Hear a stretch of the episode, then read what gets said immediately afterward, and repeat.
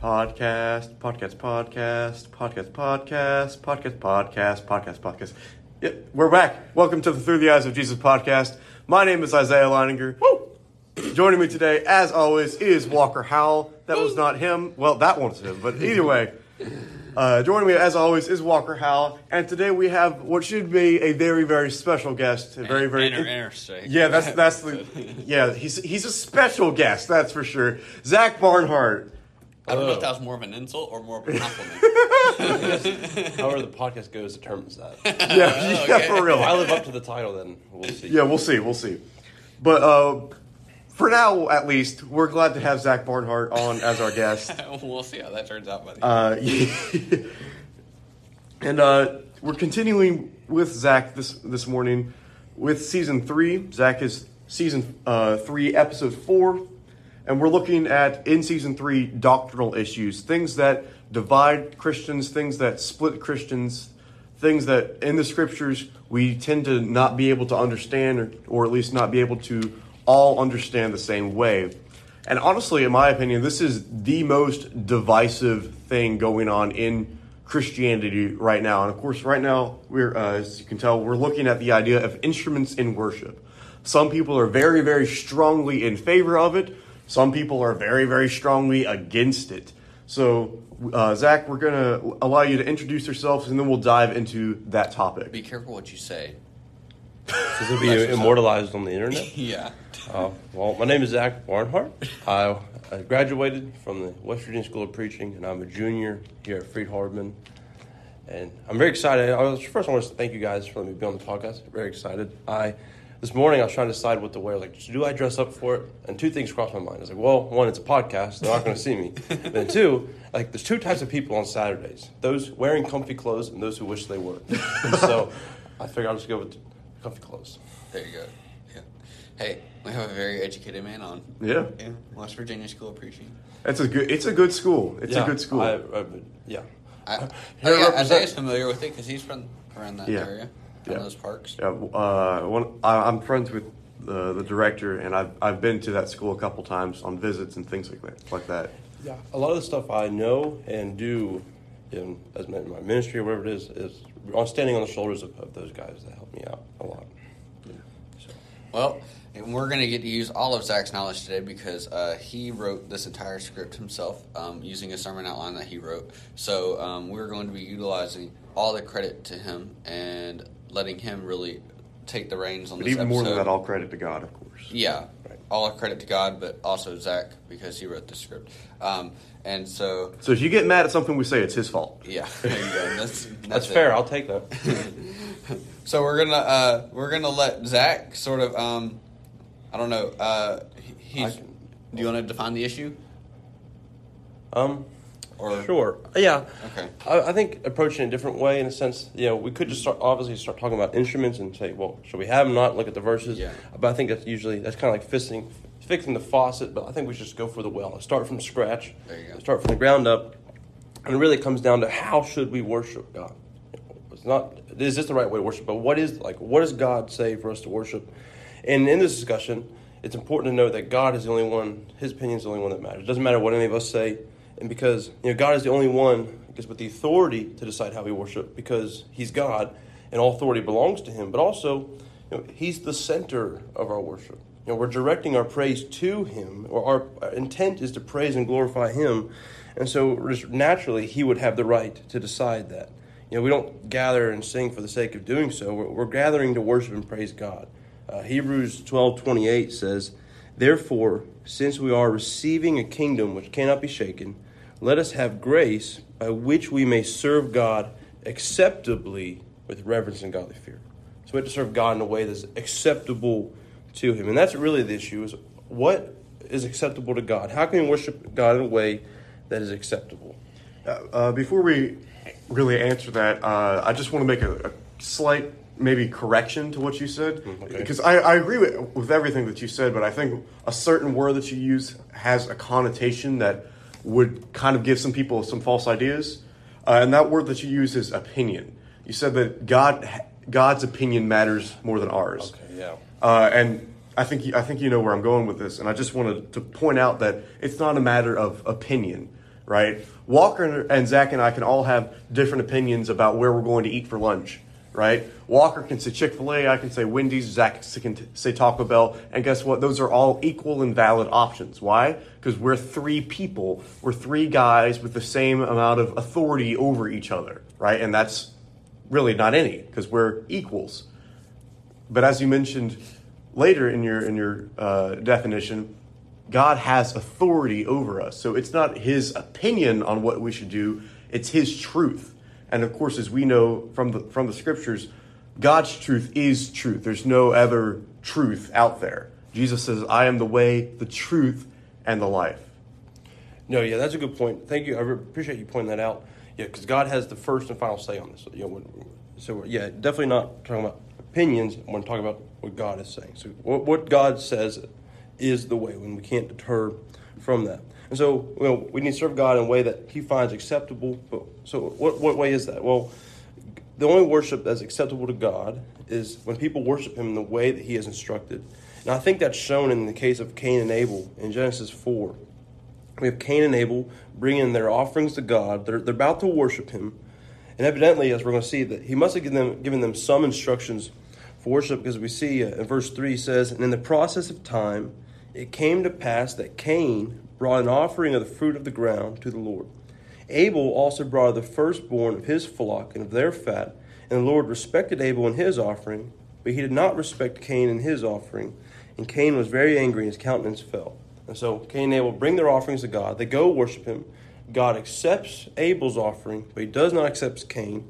And then we see what he says. He says in verse 6 So the Lord said to Cain, Why are you angry, and why is your countenance fallen? If you do well, will you not be accepted?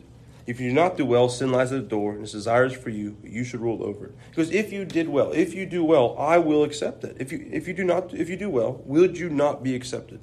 And that's the if we do well, if we do what God tells us to do, that is the the, worship that He is going to accept. Yeah, that's a really good point, Zach, and I, I think you hit it. You know, I think I think you hit the nail on the head with that when you said that God must have given them some sort of command beforehand, right? Because God isn't going to hide what He wants and then punish people for not doing it. That wouldn't be fair. That wouldn't be just, and that wouldn't be the God that we worship. Though that wouldn't be the God that we see in the Bible. So I agree with you that we must.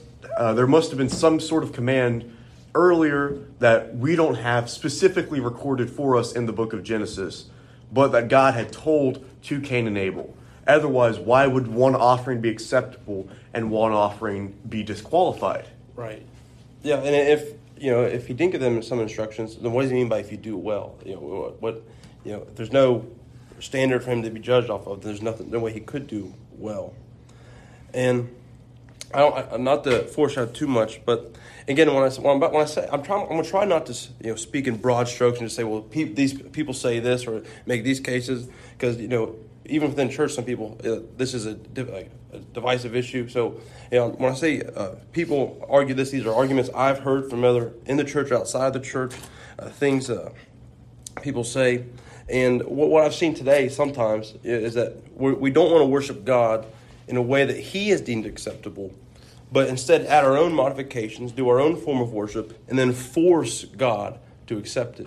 And you know, we're going to look at these verses. We're going to make the case uh, soon, but uh, this kind of foreshadow the only form of musical praise that, that God has permitted is in the Christian age is singing. And He's not permitted or shown His acceptance for instrumental music. And some people say, well, you know, it sounds better, and that, therefore it's more pleasing to God. That it makes because it sounds better, it's more acceptable. But see, what they're actually saying is when they say that, is they're, they're saying to God, you know, God, I see that you have this specific act of worship that you say will please you, but, but this way is better, and we're going to add it, and you're going to accept it. And when people say this, whoever does say this, it reveals one thing about them, and that's they don't truly know the God of the Bible, the God that we're serving. Because the God of the Bible does not tolerate altered worship. Leviticus 10, uh, verse 1, it says, The Nadab and Abihu, the sons of Aaron, each took his censer and put fire in it, put incense on it, and offered profane fire before the Lord, which he had not commanded them. So fire went out from the Lord and devoured them, and they died before the Lord. And Moses said to Aaron, This is what the Lord spoke, saying, By those who come near me, I must be regarded as holy, and for all the people I must be glorified. So Aaron held his peace. And so, you know, they deterred from his instructions of worship. God told them how to make these offerings, and they did something which he had not commanded them. So he didn't accept that offering. He punished them instead. Right. Uh, my my version, I'm, I'm reading from the ESV. It says that they offered unauthorized fire. Mm, wow. And I, I really like the way that it phrases that because that's exactly what it was, right? God, with his authority, as you mentioned, had told Nadab and Abihu, who were priests of his people, who were, you know, the religious leaders, the worship leaders, if you will, of the, of, of the Israelites, how to go about doing their job as priests. And then they, we see that they're get, uh, they decide to do something unauthorized. They decide to do something that God has said not to do. And we see the consequences for that, right? And we see the fact that Nadab and Abihu, they were punished immediately Right. because of their their choice to offer different worship to God than what he had requ- than what he had commanded. And we don't see that same sort of immediate reaction today for false worship. Otherwise, there would be a lot less churches out there today. But at least, at least from my point of view, but the idea still is the same that God is not going to accept worship that is not what he said, right? John chapter 8 says that we must worship God in spirit and in truth. And as I mentioned earlier, there only is one truth, and that's God's truth. There's no other form of truth out there, there's no other thing that we can grasp onto.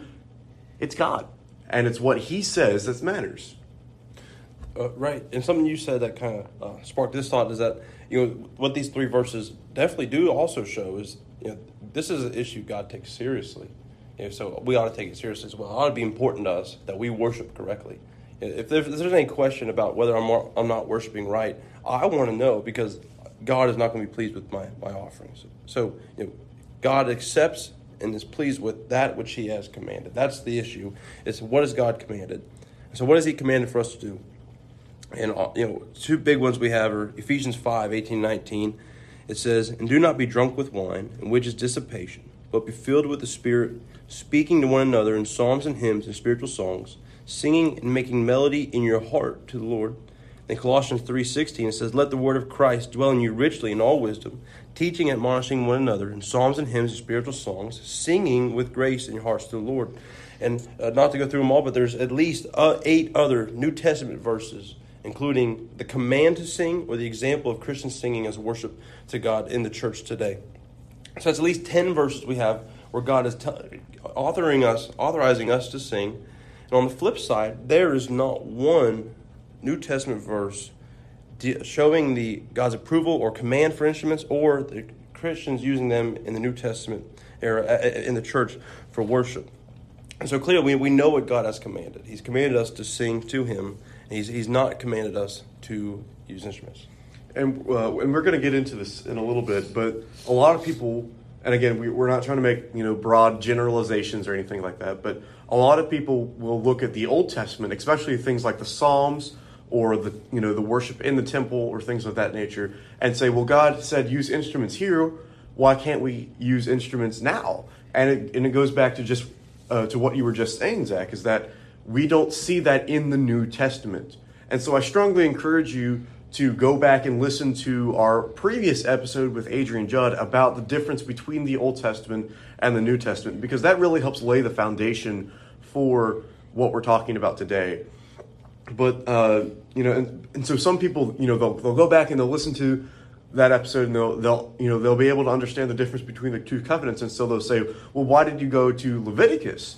to make the point about God not accepting strange worship. And that's a good point, right? We need to make sure that if we use something from the Old Testament as a concept or as an idea, that it's shown again in the New Testament. And we do see that, right? Paul wrote the letter to the Corinthians because of their problems, right? They had problems within the church, and one of those problems was that they were not worshiping correctly. We see that Paul he had to get onto the Corinthians because they were not worshiping in a way that was helpful. They were not worshiping in a way that was edifying. They were not worshiping in a way that really did anyone any good. Not just not just you know not only was it not pleasing to God, but it wasn't even beneficial for them to be there. And so, you know, Paul in chapter 11, he talks about the uh, taking of the Lord's Supper, which we're going to have an episode coming on uh, the show and later in the season about that. But he, he, he goes in chapter 11 talking about how they've defiled the Lord's Supper. They've, they've not done it in the way that it needs to be done. And then we see in chapter 12 that Paul talks is starting to talk about spiritual gifts. And of course, uh, we can understand that spiritual gifts were things of that time period in order to prove what Christians were saying is true, especially the apostles, especially Jesus.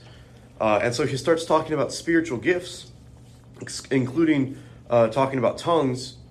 And then he, he uh, goes from that into chapter 13, which is the love chapter. And then in chapter 14, uh, he comes back and he starts talking about prophecy and he starts talking about tongues. And he says that uh, let me let me see if I can find the exact verse that I'm looking for here. Uh, I should have written this down beforehand. I apologize. Here we go. Uh, 1 Corinthians chapter 14, verse 19. Paul says, In a church, I would rather speak five words with my mind in order to instruct others than 10,000 words in a tongue. So basically, in, in context, what Paul's saying is, you know, the church at Corinth had some people who had the spiritual gift of speaking in tongues. And so the people there would they would get up and they would start leading in worship with these spiritual gifts without really doing anything for anyone else. And so they would get up and they would start speaking in tongues and Paul says that worship's not helping anybody. It's not good for God. You know, it's not it's not what God has said. It's not helping anybody because no one can understand that tongue, right? And so if you're going to get up, you have to have someone to interpret and then he starts talking in verse 26 about orderly worship. And he says in verse 26, let all things be done for building up. That's the that's the secondary purpose of worship, right? Primary purpose is to praise God. Secondary purpose is to build one another up. So he says, if anyone speaks in a tongue, let there be only two or at most three at a time, and each in turn, and let someone interpret. So he says, you know, don't go forever. Don't let everybody do it at, at once. And if someone does it, have someone else interpret because that's supposed to be edifying. That's supposed to be building one another up. And he says the same thing for prophecy. If someone's going to make a prophecy, someone else has to interpret it. In verse 3, 33, he says, For God is not a God of confusion, but of peace, as in all the churches of the saints. So Paul's saying God's not going to say, you know, this church does one thing and this church does something else, and that's both okay, because that's confusing, right? Because those, those two churches are saying, well, I'm right and the other one's wrong. So Paul says God's not a God of confusion, He's a God of peace. We should be unified in this. We should be connected in this. And I think that's really something that, you know, in the in the sense of Christianity as a whole, we're failing at we're not connected, we're not unified because we're, we've let this idea of instrumental worship come between us. And that should not be the case. We should be able to all look at the scriptures and say, okay, even if we disagree on this point, we still have the love of God for each other. And I think that's something that I know that I've failed at in, in, the past, and I know that's something that other people have failed at in the past, is we let these divisions separate us from loving one another. And yes, we should speak the truth. Yes, we need to, you know, let people know that they may not be doing something that is what the Bible said, but we also still need to have love for those people who may or may not be worshiping in the correct way. Yeah, and um, and so as as we uh, are stepping forward, we we've seen the correct way to worship. God's told us to sing to Him. He's not told us to use instruments. And so, what I like to do when I'm thinking, I, I kind of like to argue with myself. I bring up arguments and then try to answer those things. And as we're going to look at these uh, arguments for, for, to justify instruments and, and how we can answer those, you know, these aren't strawman arguments. These aren't things we're just making up to just to tear them down. These are uh, real uh, points being made, uh, whether uh, by denominations or by the church or just anybody in general. But also, even if uh, you may not heard someone make these cases. It's just good for, for thinking's sake. You know, how, how do we reason through these things? Like if you're thinking about instruments, okay, I understand. You know, we're, we're just singing the praises to God, but but what about this? And maybe this will help us uh, guide our thoughts so we can be unified. We can be have, have one mind. And the first argument uh, I think that's worth looking at is to say, well, you know, I'm, it's my gift. I'm talented. I'm good at this instrument. It's my God-given talent and so I need to use my God given talent for His glory. Or else, you know, why would He give me this talent if not to use it for His glory? Uh, but the, the problem, the first problem with that is being good at something, you know, does not authorize it as worship. You're not going to find a single verse in the Bible where God says, if you have this gift or talent, use it in worship, even if I say, even if it breaks my commandments. You know, you have the right to, to sin if you're good at this. Instead, what we do find is Matthew 28 18 Jesus says, All authority has been given unto me in heaven and on earth. So Jesus is the one with all the authority. He's the one with the authority to decide how we worship. And my gift and your gift does not overrule his authority. And then also, that also begs the question, you know, what if my skill is lying? What if I'm the greatest liar you've ever seen? I can get anybody to believe anything would it be okay for me to go around lying to people to get them to come to, uh, to, to, fill the pews on Sunday? Would it be okay to, to, lie to get them to be baptized? You know, we can see the problem with that. You know, our, our talent or gifts does, is not a license to sin to break God's law. Yeah, you, that's a really excellent point, Zach. And I think we can even take it a step further, right? Uh, because God has given you that gift, you know, again, the argument is that I should be able to use that to worship Him but as you mentioned, just because we're good at something doesn't mean that we should use it in worship. You know, like you, you brought up the uh, example of lying. My mind went to, to pickpocketing, right? You know, there, there are some people out there who have trained and have developed a talent to be really good at pickpocketing, right? So they're going to be able to take your watch, take your wallet, take your keys without you even noticing. I don't think anyone in their, uh, uh, you know, would, would be able to say, I'm a good pickpocket. I'm gonna use that in worship, right? That that doesn't make sense, right? But you know, to to you know, kind of understand where they're coming from. You know, they're they're wanting to give their best to God, right? And I, and I think that's you know admirable, but it's not as as you mentioned. It doesn't supersede the authority that God has has that God has, and that and it doesn't supersede the commands that God has given. Um, yes, and that's a great thing you just said, uh, which we I think at least should address, is that a lot of uh, when we say that we're looking at people that, that do argue for instruments, they're not always coming from a bad heart. the people that do really think that they're doing right and they do want to do what's best for God. And so, as we talk about this, we're talking against the use of instruments in, in worship. We're not attacking the people that believe in these things. We're attacking the doctrine itself. And so, you know, we, we still want to share there's love for those people. And so, yeah, that's a good thing I did to point out as well. I appreciate you you mentioned that. Of course. Uh, and just one more thing on this before we move on. You know, be, just because you can't use a specific talent in worship does not mean that you cannot use that God-given talent to glorify God, right? You, the the argument again is if I'm good at playing an instrument, if I'm good at the guitar, I'm good at the piano, I'm good at drums or whatever it may be, why can't I use that in worship? And we're saying, well, because the scripture doesn't authorize that. But you can still use that to glorify God, right? You can write music that kind of reflects, it's not necessarily worship music, but it does still reflect and, and you know, put people's minds on Christ. You can, you know, be able to use that talent to meet people and to evangelize them uh, uh, and, and to teach them the gospel, right? You know, you know, you may join like a songwriting club, or you may join like uh, a guitar club, or you may join a band, or you may start, you know, giving out lessons to play the specific instrument. That's a good way to evangelize, right? So, just because you cannot use your God-given talent in some cases in worship, does not mean that that talent is useless in God's glory. You can use that talent. God has given you that talent for a reason. You just have to be able to use that talent in accordance with His bylaw or by, by guide. What, what, bylaws. What, bylaws. That's the word I was looking for. Thank you.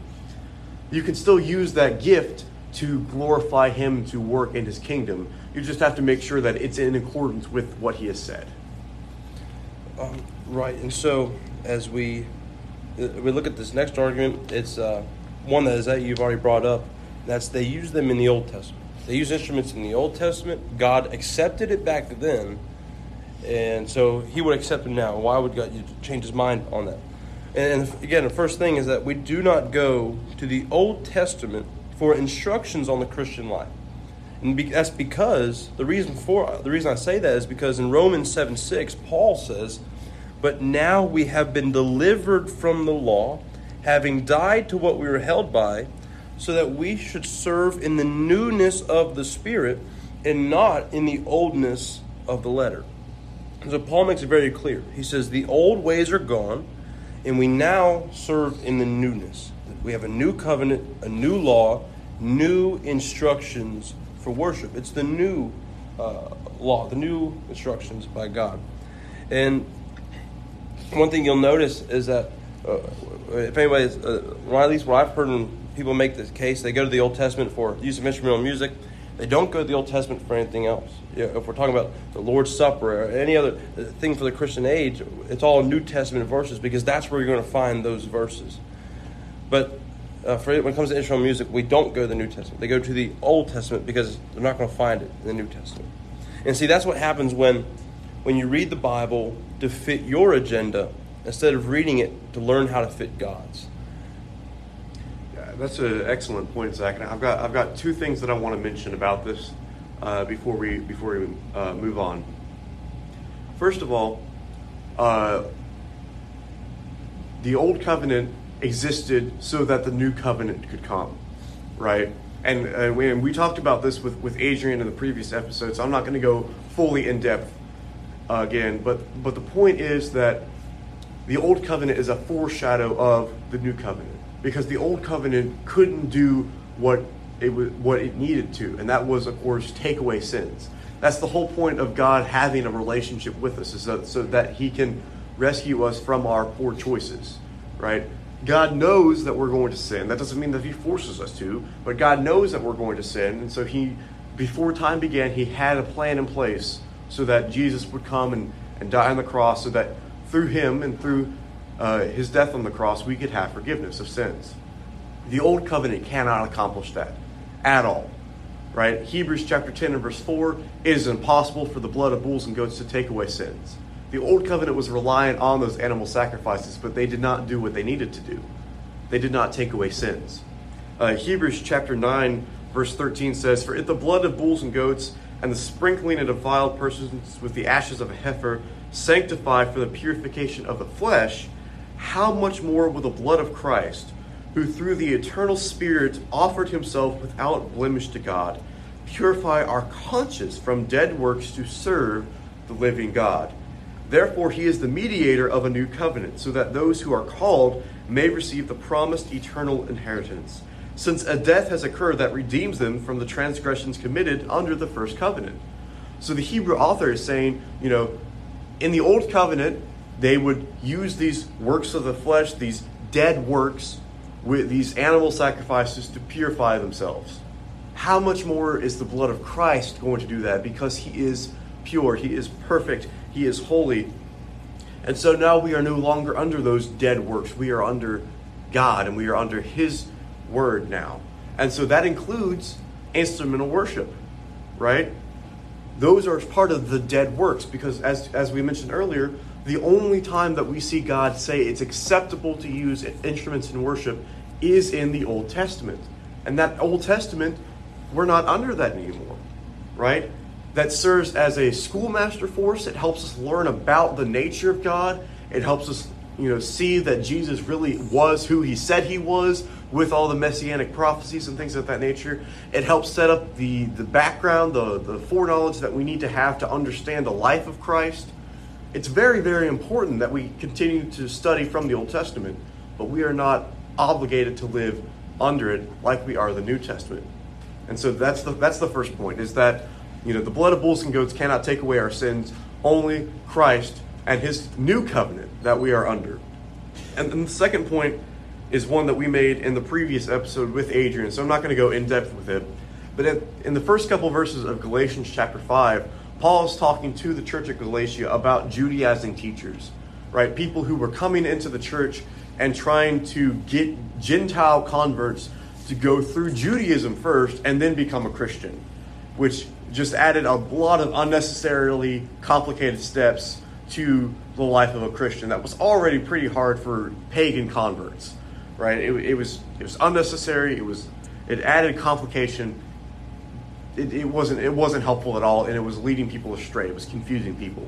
So he says that you know the, what these Judaizing teachers were doing is that they were trying to force these Gentiles to be circumcised, which was a part of the old law.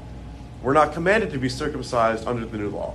A lot of people still are because it has certain medical uh, benefits, which is another reason that we can believe in God. Because even before science had any idea what that what was going on there, God instructed His people to do that on the day on the eighth day of their life for males, uh, because that's when it's naturally best for them. And there's whole scientific reasoning behind that that we're not going to go into. But the point is, Paul says in the early portion of Galatians chapter 5, you know, these Judaizing teachers, they're trying to get you to be circumcised. If you're circumcised, then you have to keep the rest of the old law, right? If you're circumcised for the point of following the old law, you have to keep everything in the old law. And we can't do that today because the old law required, as we looked at earlier, Levites to be the people who offered sacrifices to God. We don't know who Levites are anymore. Because when Rome came in in AD 70 and destroyed Jerusalem, and when they burned the temple down, all the genealogies and all the records of the Jews were destroyed. So we not, not only do we not have a temple today, but we have no idea who Levites are. So we cannot physically be under the old covenant. And Paul says if you keep one part of the old covenant, you have to keep all of it. And that's impossible now. So the, the idea of, well, the Old Testament says we can use instruments in worship, that's that shows, like you said, Zach, that shows that they're not really willing to listen to what God has to say. They're trying to do something, at, again, some people, we're not trying to paint everyone who uses instruments and worships as an evil person. That's not what we're trying to do. But, but the point is that some people will look at this either consciously or unconsciously, and they'll say, well, this is what God has said, but this is what I want to do. So I'm going to do that. And that's a trap that we all fall into a lot. But it's one that we cannot fall into, especially about worship. And uh, what you said, kind of piggyback off that, it really boils down to, and that really highlights an inconsistency, is that, you know, some people, they're going to the old law for the use of instruments, but again, they're not keeping the old law. They're not making sacrifices. They're not going to Jerusalem three times a year. Because according to this line of reasoning, if we're going to use instruments because they use them in the Old Testament and God was pleased with them then, then we have to keep all of the old law. And so we can't just cherry pick what the parts we want to do and, and uh, leave out the rest. Another thing, uh, last thing about the instrumental music, if we're truly going to look at the Old Testament, personally, I think if, in a proper view, the Old Testament makes the case against instrumental music more than anything because if you look to the Old Testament, uh, in their use of instruments, they only added the instrument God told them to add and when He told them to add it. They, they did not uh, go off of God's commandment. They followed God's command. So if we're truly going to look at the Old Testament for like how do we worship today, we look at the Old Testament and say, okay, they followed God's instructions on worship. They, they did what He told them to do when He told them to do it. And so that's what we need to do today. So what has God told us to do? He's told us to sing to Him. So even if we wanted to use instruments, we wouldn't know which ones to use because we would need God to, uh, to command those things. We need God to tell us how to worship. You know, you, you bring up the point of the Israelites being, you know, under God's authority in worship and you know only doing the things that God told them to do when He told them to do it. And we see what happened when they didn't do that, right? Uh, you know, a lot of the kings of Israel, a lot of the kings of Judah, they led the people of Israel away from God. They stopped the people of Israel from worshiping the way that God had commanded to. And so we see what happened with, with that. God kind of left their borders uh, in a hypothetical sense and allowed foreign nations to come in and to conquer Israel and to destroy it and to lay wreck to Jerusalem. Why? Because they had stopped following God the way that He had said to. And so I think, again, the Old Testament really shines as, you know, an example for us of what we should and should not do when the Israelites were serving God, when the Israelites were worshiping God in the way that He commanded, God gave that nation prosperity. He protected that nation. But when the Israelites refused to worship in the way that God had commanded, even when God would send judge after judge, prophet after prophet to these people to say, What you're doing is not right, if they continued on that path, if they did not repent, God left them. He allowed them to be destroyed because of their own choices. And that's going to happen for us as well. And you know, in my opinion of why we included this in the doctrinal thing is because this is really, really important. I, this is this is my opinion. So before I say anything else, this is my opinion. This is not from the scriptures. Take it for what it's worth. Yeah, exactly. It's my opinion that this is a salvation issue. And my reasoning behind that is because we are commanded to worship in the way that God has said to. And so when we're refusing to worship in the way that God has commanded for us to do, at that point we're rejecting God's commands. And so in my mind, this is a salvation issue. Some people will disagree with me on that and we're not you know explicitly told if this is a salvation issue or not in the scriptures, but that that's my opinion that it is because of you know the idea of that you are rejecting how to worship God. So yeah, this is definitely a very important issue. Something God takes very seriously. So, you know, we should not take it any lighter than God does. And so, you see, uh, it, this this debate is not uh, done in the Old Testament. It has to be won or lost in the New Testament, and what, what that says. And so that leads to the next argument that's made. It says the New Testament doesn't say not to use instrument. It doesn't condemn the use of instrumental music, and so therefore uh, it's okay. You know, if God didn't want me to use instruments, He would have said specifically not to in the New Testament. And the first problem with that is what we already saw in Leviticus chapter ten. This the God we serve, the God that is alive right now, does not accept that which He has not commanded us. But then the second problem is that if God tells us what He wants, He doesn't have to tell us everything He does not want. Uh, when I was a, a, kid growing up, I guess it's maybe kind of redundant, but uh, when Christmas came around, uh, my brothers and I would get this uh, Toys R Us catalog, which I don't think even around today. I kind of feel old now, but we'd get this little Toys R Us catalog, and we would get to circle a few things that we uh, what we wanted for Christmas, and and so after I circled what I wanted, I did not have to go then and cross out every other thing in that catalog. By me circling those things, it meant I wanted these things and not the others. And so, likewise, when we look to the New Testament, if God says specifically He wants us to sing, He doesn't have to list every instrument or just list instruments at all and say not to use them because He's given us what He wants us to do. He, he circled what He wants from us. But then also, sometimes, I say uh, in the sense that saying, well, the New Testament doesn't say no, in a sense it does because sometimes silence means no, especially with God. And I want to look specifically at Joshua chapter 6. You know, this is the famous passage of the walls of Jericho. And the first five verses, we're given the plan. God gives them the plan uh, for this. And uh, Joshua 6, it says in verse 1 Now Jericho was securely shut up because of the children of Israel. None went out, and none came in. And the Lord said to Joshua, See, I have given Jericho into your hand, its king and mighty men of valor. You shall march around the city, all you men of war. You shall go all around the city once. This you shall do six days. And the seven priests shall bear seven trumpets of ram's horns before the ark. But the seventh day you shall march around the city seven times, and the priests shall blow the trumpets. It shall come to pass when they make a long blast with the ram's horn when you hear the sound of the trumpet, that all the people shall shout with a great shout, then the wall of the city will fall down flat, and the people shall go up, every man straight before him. And so the commandments here are very, very plain, very simple. God says, on the first six days, you're going to march around the city one time. And on the seventh day, you're going to march around seven times, and you're going to hear the trumpets. And when you hear the trumpets, you're going to shout. And so that's the, that's the plan. Notice God does not say, do not shout the first six days. He does not condemn it. He's silent on that issue. And so he does not say, do not shout the first six days. But then we get to verse 10. It says, Now Joshua had commanded the people, saying, You shall not shout or make any noise with your voice, nor shall a word proceed out of your mouth until the day I say to you, shout, then you shall shout. Well, how did Joshua know not to shout the first six days? Well, because God said to shout on the seventh. When God says shout on the seventh day, it means do not shout the first six days. When God says to sing praises to Him, to sing, to sing to Him, it means do not use anything else. Yeah, that's that's some great points, Zach. And I really like that analogy that you had of the Toys R Us catalog. And and that's something that we can understand in a physical sense. Although it makes you really old. right.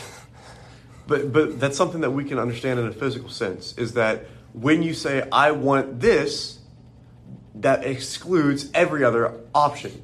You know, analogy that I've heard used before, and I think you know may, maybe some more people will be able to understand and, and, and relate to is when you go to a restaurant, right? Like for instance, last night a couple friends and I went to McDonald's and I got myself a chicken sandwich, and I, I said I wanted that plain. So the cashier understood, the chef understood, I understood, my friends at the car understood that I just wanted bread and chicken, right? Basic. Well, yeah, I, I, I don't I don't like mayo, and I'm not a huge fan of tomatoes. But anyway, point is, point is, point is, I do not have to say I want a chicken sandwich with no tomato, no mayo, no lettuce, no onions, no olives, whatever, right? I didn't have to say that because she understood when I said I wanted it plain, that excluded everything else, right? Or like when you go to a pizza place and they say, What do you want on your pizza? And you say, I want a pepperoni pizza. That excludes everything else that you could possibly get on that pizza, right? If, if Walker, if, if you came up to me, if, if, you know, I work at the pizza shop, and you came up to me and you said, "I want a pepperoni pizza," and then I came out and I gave you a pepperoni and ham and pineapple pizza, are you going to be happy with that? Not with the pineapple. but Exactly. With the ham, I would be right. great. Well, but Would anybody be happy with the pineapple? Some people, some some some people. Anyway, but the point is that's not what you wanted, Right. Right? And we can understand that in the physical sense. So I'm not sure why it's harder for us to understand that in the spiritual sense with God. It's the same principle. When God says, "Sing," I want you to sing in worship. When we see examples in the Scripture of the early church singing, why can we not understand that that's what God is saying?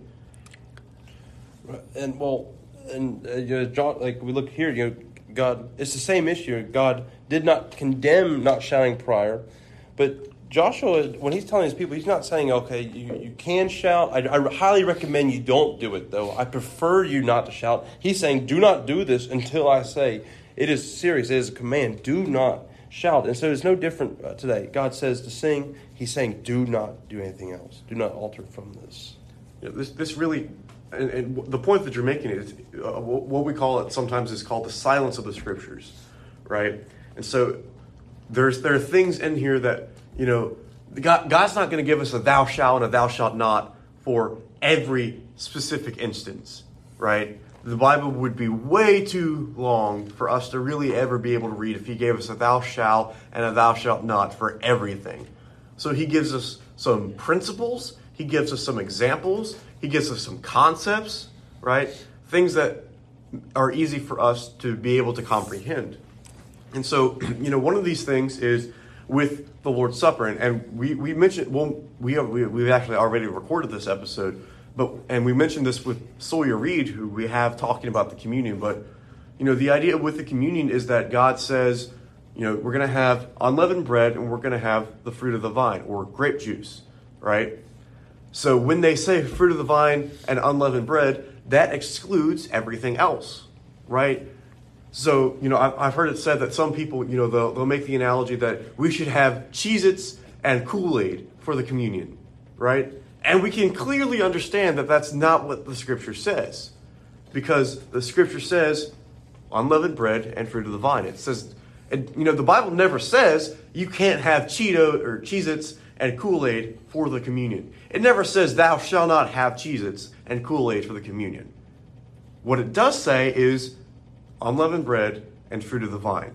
So that rules out everything else. And it's the same principle here, right? God says, sing praises to me. God says, worship me with songs of praise. That should be enough for us to exclude everything else. Because God has said, sing, we should sing. Um, in the last argument I have on here, and this, this is not an exhaustive list by any means. I guess there's always uh, other arguments you make, a little like small, you know, and nitpick the scriptures in a sense. Like we always make more arguments, but these are just the, the big ones that, that we I hear. You're going to hear all the time. You may have heard. You may have made yourself, or even just thought to yourself. And this, this last one, and I think sometimes, in some ways, it's kind of the foundation for which some of the other ones are branched from, and that's and we want to use instrumental music, and we argue that by saying it makes better music.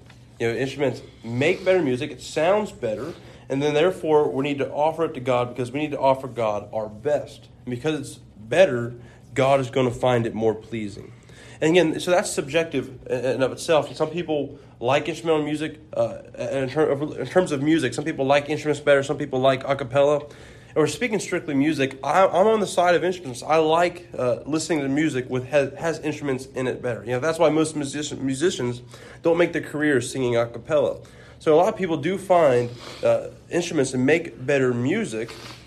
But here's the problem uh, when we come to this: is that God is not a talent agent that we're trying to impress with our abilities.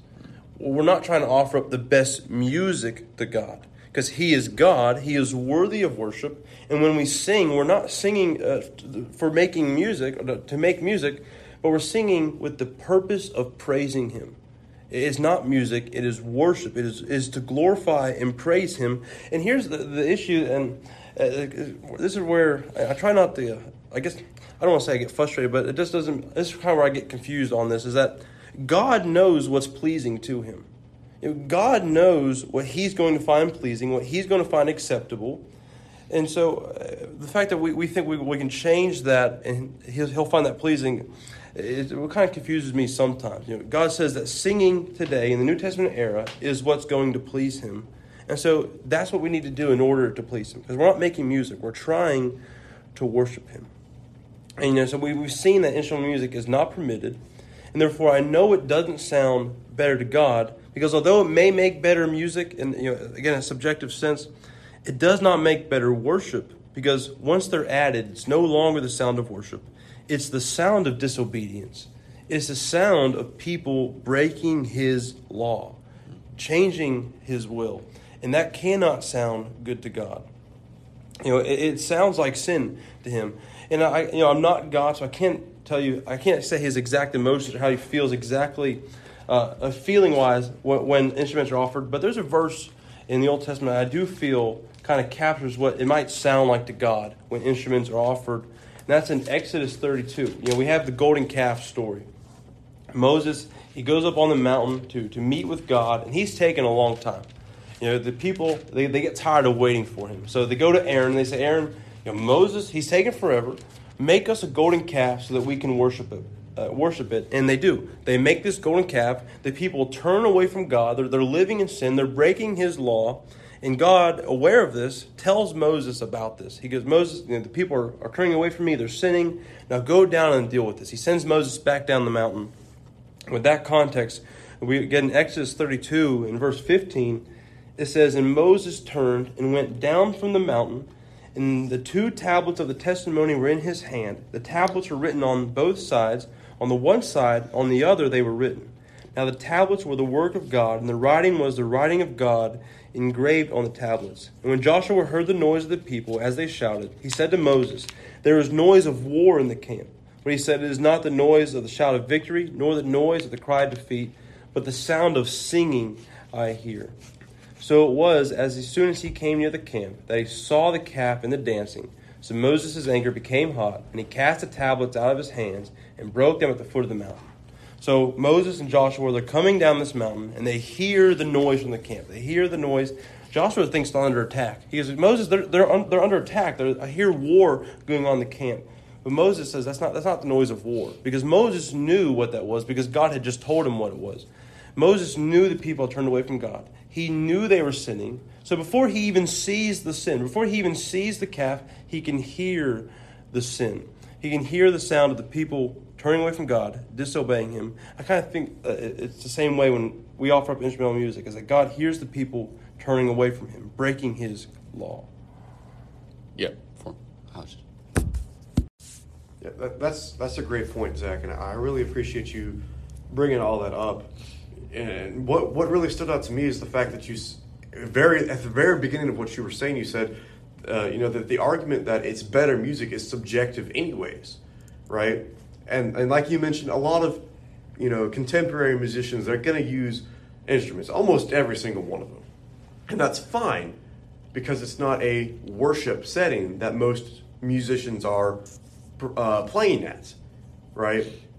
And so that that's part of it is is that it's subjective, right? Not only to us, but it's up to God. And as we mentioned earlier, it's not a matter of opinion, right? We're not going to be able to argue with God and be like, well, you know, I, I see what you're saying, but I think you're wrong because of X, Y, or Z, right? God has authority over us. We talked about that with uh, Jude Bowers about the authority of Scripture in, in episode two of this season. And so the idea is that, like you like you were saying, we should offer God, God our best, but it should be the best that He has commanded us, right? And so I think that's the biggest part of the issue is that people are going to they're, they're going to look at this and say, I want to do this, so I'm going to, regardless of the repercussions. And not only, and I think not only is it a danger to have instruments in worship in in general, but I think that's also you know it's it's distracting. It takes the focus away from God, and I think it really it, it hinders worship.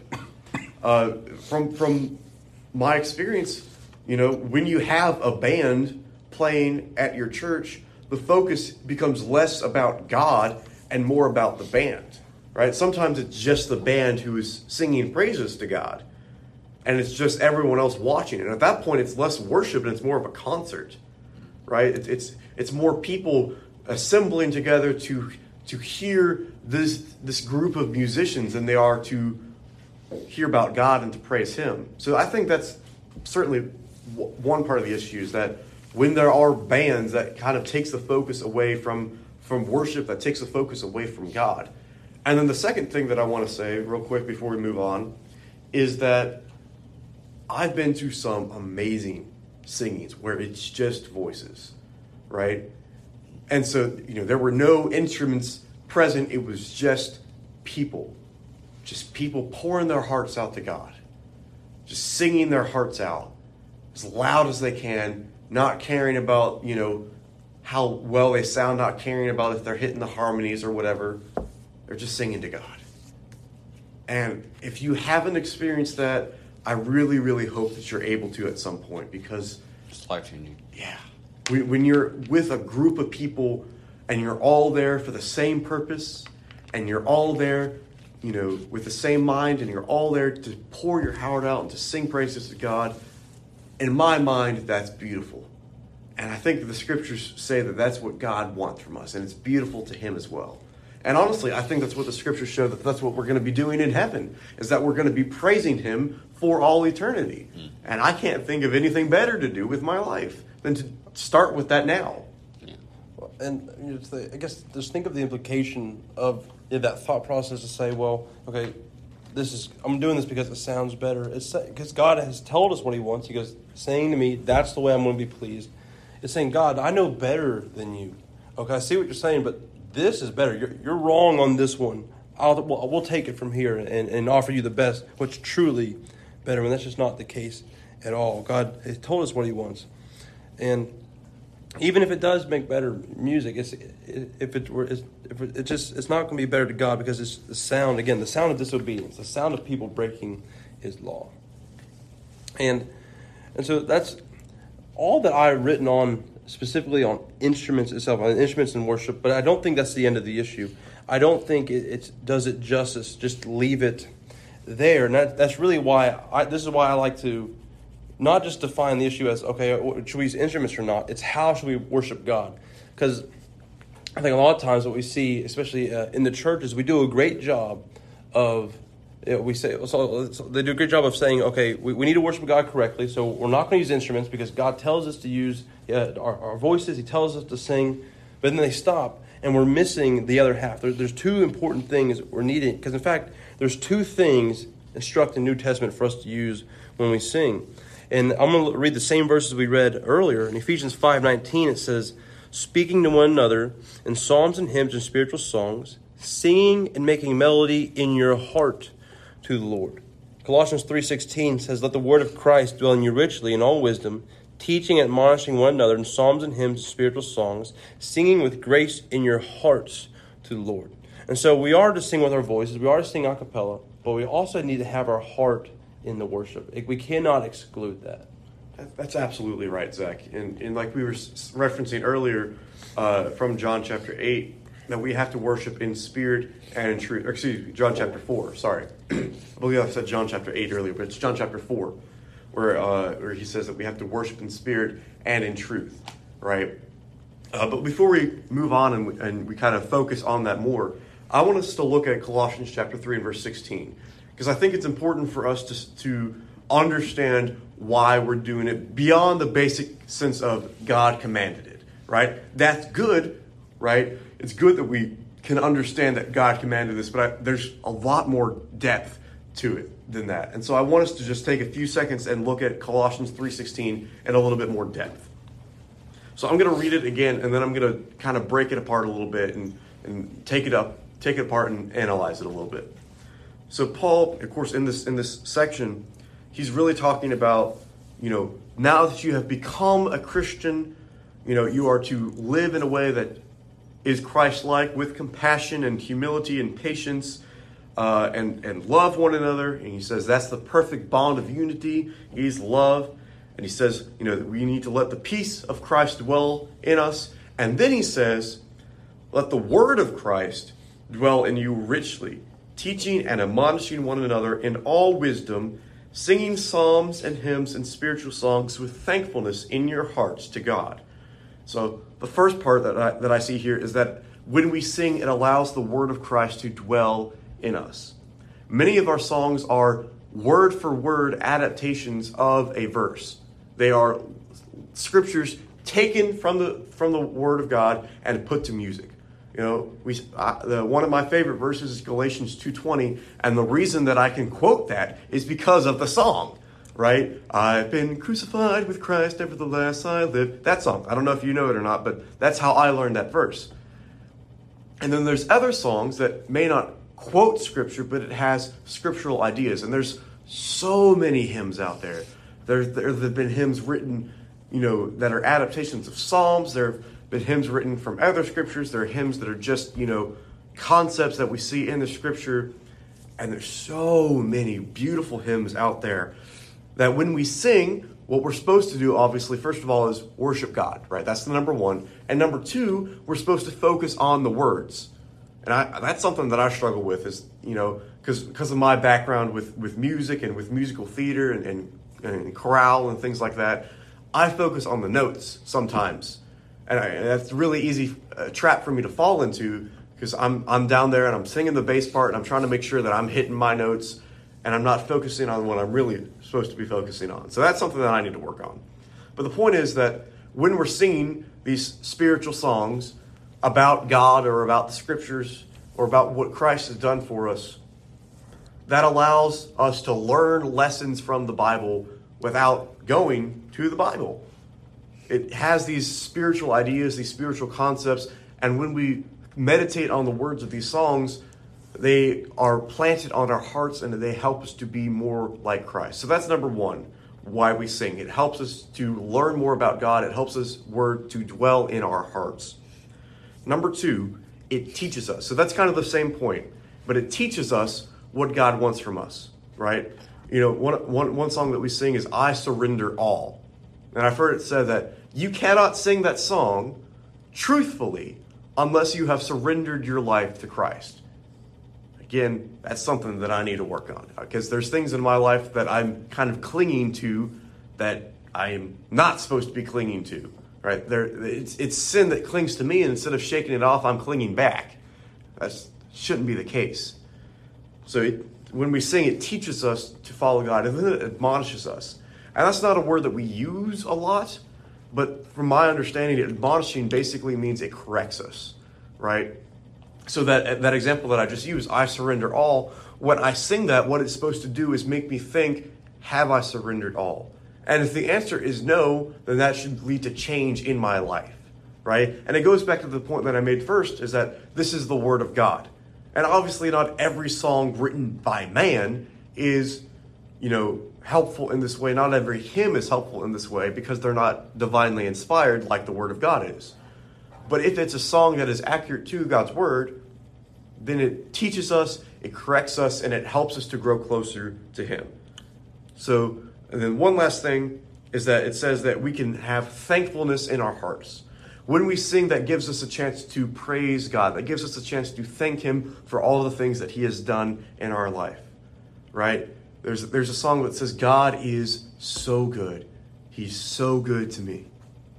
That gives us a chance to stop and think, wow, God loves me and He's given me all of these things, all of these physical blessings, all of these spiritual blessings. God is so good. There's another song, you know, thank you, Lord, for loving me. Thank you, Lord, for blessing me. Thank you, Lord, for keeping me whole and for saving my soul. It's a beautiful song. So when we sing, it teaches us, it corrects us, it helps God's word to dwell in our hearts, and it help, and gives us a chance to thank God for everything that He has done for us. So that's why we sing, right? Beyond the basic command of, well, God said to sing, right? That's good. God did command us for us to sing. That's why we do it, but there's more depth to it. It helps us.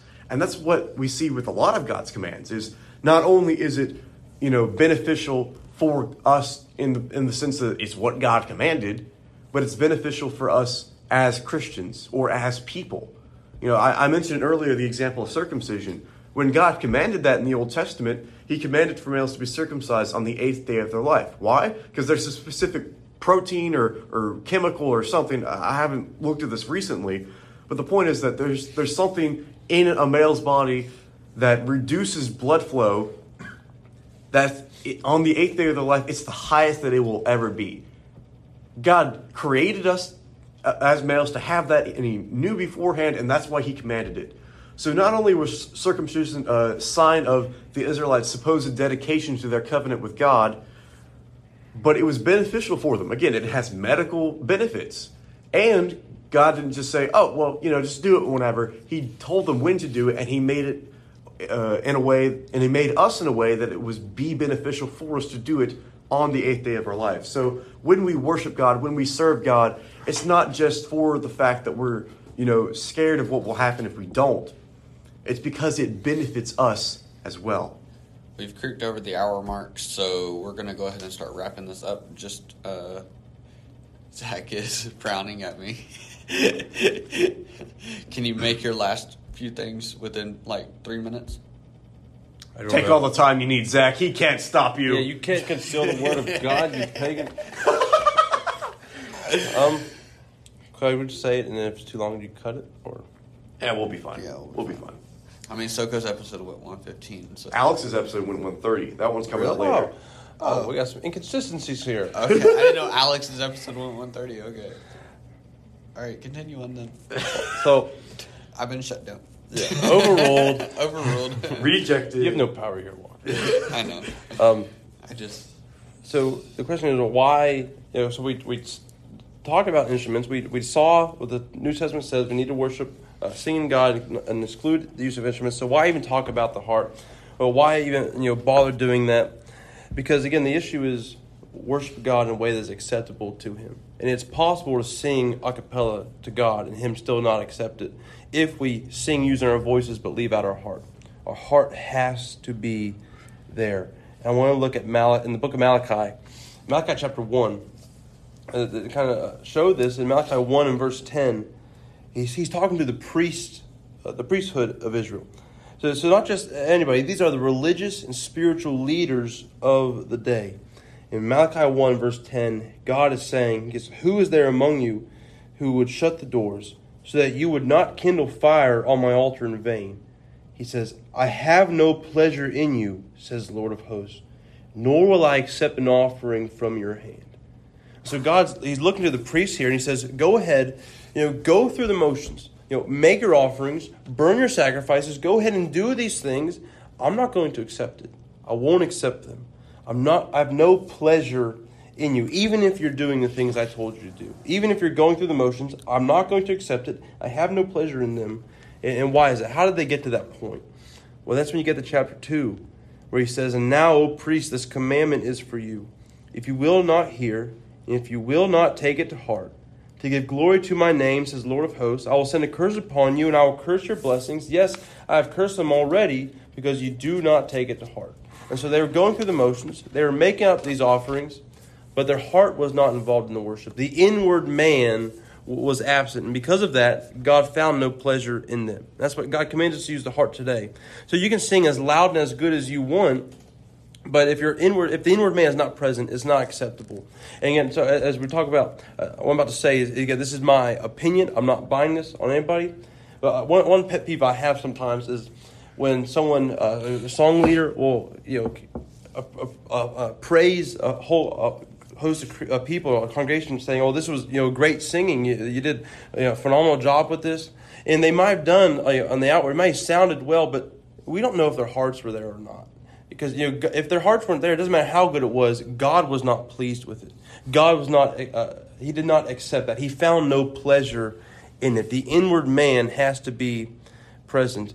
Uh, and one thing I'll say for as you take this is that uh, really quick, when I was uh, growing up and, and going to, uh, to, worship, I didn't pay attention very well. I, I, I, was a kid. I didn't really pay attention to the sermon that, that often, but but always a few things I did catch that stood with me. And, and one of the things I, I took with me that my uncle said when he was preaching, he's talking about praying. And he says, when you're praying, you know, are you thinking about the prayer? Are you praying with the congregation? Are you just closing your eyes and, and waiting until it's over? and You're going through the motions.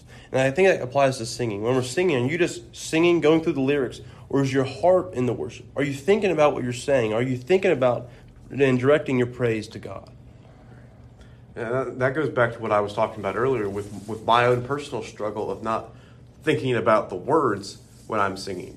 You know, if, if you've heard me in a, in a, singing setting, you know that I've got this really loud bass voice, mm-hmm. right? Uh, you can probably tell that just from listening to the podcast. But the point is, I can be as loud as I'll get out, hitting all of my best part harmonies. My heart's not in it. Why? Because I'm focused on the the music instead of the words. My heart's not in the right place. And something that Zach and I both got a chance to hear this summer uh, at a at a church camp that we were at. Uh, it, it, it, this particular week of this camp focuses on singing to God and, and making sure that we're not you know just not just doing it to do it, but we're doing it for the right reasons, and then we're also getting better at doing it. You know, and so it's uh, singing classes and, and music classes and things of that nature, just to help some of the kids, you know, be able to to understand the the music in hymns and to be able to put that to use. And I think that's great, and I'm really really glad that the first lesson that those kids heard uh, that week was from one of the music teachers and one of the points that he made was that, you know, music should not take anything away from the words, and it also shouldn't overshadow the words. The reason that we have music with our songs is because it helps, it should help to serve the words, right? You know, we shouldn't be focused on the music, we should be focused on the words. And if the songwriter does a good job of putting the music in a position to serve the words, and we do a good job of putting our hearts and, and minds on the right things, on the right places, then the music will help us remember the songs. It will help us put it on our hearts and it will help us remember them, right? I can say to you, I surrender all, I surrender all, all to Jesus, I surrender, I surrender all, right? I can say that till I'm blue in the face. But when you when I sing that, when you hear a congregation sing that together, it means so much more. It hits you in a different way. And so I think it's important for us to remember that, yes, this is definitely a hard issue. We have to be focused on the right things. And even if that is technically on the song itself, if we're not focused on the words and we're not focused on God, then our worship is like that at the priest of Malachi's time. It's vain, it's worthless, it means nothing. It's not only is it not helpful to us, but it's not pleasing to God, which is the whole point of us being there at worship is to please God, right? Uh, right, so we're trying to worship a way that God finds acceptable. And even if we're excluding instruments, even if we're singing a cappella, if the inward man is not there, if our heart is not in the worship, it's done in vain. And we know that because of what Jesus told the woman in John chapter 4, which Isaiah, you have brought up uh, before and earlier in this podcast. I, I just want to read it real quick. It says in John 4 23, But the hour is coming, and now is, when the true worshippers will worship the Father in spirit and truth. For the Father is seeking such to worship him. God is spirit, and those who worship him must worship in spirit and truth. So he's describing the, the, the, ways of worship. He's saying worship in spirit and truth, truth being the correct instructions for worship, and spirit uh, being our heart. So, truth, the instructions, spirit, our, our heart in that worship. And notice what Jesus says about those singing with their spirit, those who have heart in their worship. He says they are the true worshipers. Truer worshipers worship this way. Then he says the Father is seeking such. This is what God is looking for. We know what God wants. He wants them to sing with their hearts and in truth. Then he says they must do it this way. There's no uh, question about it. It's not a maybe, it's not a suggestion. This is the way you must worship if you're going to worship God truthfully. And I just want to uh, kind of, I guess, stop and uh, examine ourselves here. So, so, think about you know yourself, and uh, as we think about ourselves, you know, does this describe you? Would you be described as a true worshiper of God, given this definition of it? Or would this describe us more? And it's Matthew 15. I want to give the appropriate context here. Jesus is talking to the Pharisees. You know, they're binding traditions on people that aren't meant to be bound. And so that's the context, but I still think the wording here applies to us. So, so you know, would you be described as a true worshiper, or does this describe us more? Matthew 15, 8 and 9, it says, These people draw near to me with their mouth and honor me with their lips, but their heart is far from me, and in vain they worship me. So we may be singing praises to God, but is our heart there? Is the heart there to worship God? And uh, I guess the, the, last things I want to say before you know uh, on this is that it, kind of a few ways to check. Here's a few ways to determine you know are we worshiping with our hearts if we're not sure. And one, and these aren't these are these aren't, you know, I'm not taking these from scripture. These are again my my thoughts, my opinions. So, you know, if you check these boxes, does not mean necessarily you're, you're not worshiping with your heart. You know, only you know that. Only you and God know that. But here's some things I use to determine myself if I'm worshiping with my heart. That's do I wish for the song to end quickly? Am I am I just counting down the verses like oh I can't wait for the song to be over? Am I stopping and and, and really taking that in and, and focusing on praising God? And one I ask myself, am I mumbling the words? you know, the Bible doesn't say you have to sing loudly. It, it, it doesn't say mumbling the words is bad in of itself. The issue I, I, I, hold myself to is the reason for my mumbling. You know, I, I, may sing quietly in church, but there's been times I lose my voice at a football game because of how loud I was cheering. You know, it wasn't because I, I don't like to be loud, it's because it was a heart issue. My heart was in the game, but it wasn't in the worship. And here's the big key is that putting your heart into it does not mean you have to love singing. It does not mean you have to, you may hate singing, but you can still worship with your heart.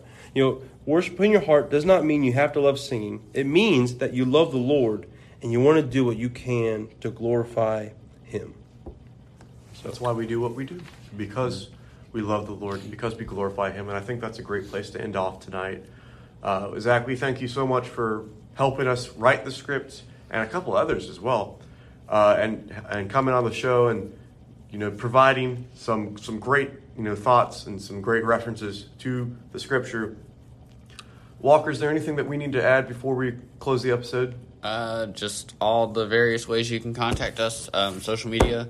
Um, if you haven't already liked us, followed us, whatever, uh, do it. Um, we're easy to find. Just search our podcast name, and you'll more than likely find us.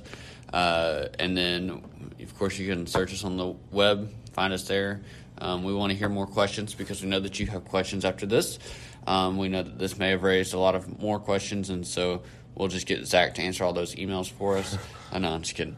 Um, but uh, we'll. Uh, but we'll be more than happy to help you with whatever you may be uh, having issues with. Um, we want episode ideas, so if this sparked another episode idea that you would like for us to discuss, send it to us. That way we can um, put it into the works of getting it created and put out for y'all. And Zach, I think, had something else to say. Oh, um, on the note of adding questions, you know, we definitely encourage questions being asked. Because if we're, you know, if, if it's the truth, and it, you know, we want to know the truth. We're, that's what we're trying to find the right way to worship God. So if you have a question, whether big or small, whether you think it's important or not, please you know, ask it. We do want, we are trying to find out the, the truth and, and how to worship God correctly. So yeah, definitely ask any question you have. Most definitely. And uh, if you stuck around this long, we're thankful for that you did. Um, and we hope that you will join us again next time. Uh, same time, same channel. Um, isn't that what Batman used to say? Something like that. I don't know. All right. Well, uh, I think if there's nothing else to say, we'll end in a prayer. All right. Father, we love you and we thank you. We are uh, so in uh, in need of um, all the things that you provide for us on a daily basis. Uh, Father, we're we're grateful for this opportunity um, f- to open up your word, to study from it, to learn what your word has to say regarding instruments, regarding singing, um, regarding just praise to you. And we know that that is important in your eyes, and we know that we try to model our lives in a way where we're constantly glorifying you, where we're constantly singing praises unto your name. We pray that the discussion that we've had today has been beneficial, that it's hopefully opened up some eyes, and that your word has shined through, and that it has uh, impacted and pricked the hearts of some, that they may understand and see the true way to worship you be with those who may struggle with this issue. Um, help them to understand uh, what it is that uh, is the key issue at this um, with this problem, and help them to realize the correct way to worship you. Uh, continue to be with us, strengthen us, and guide us. It's in your Son's name we pray. Amen.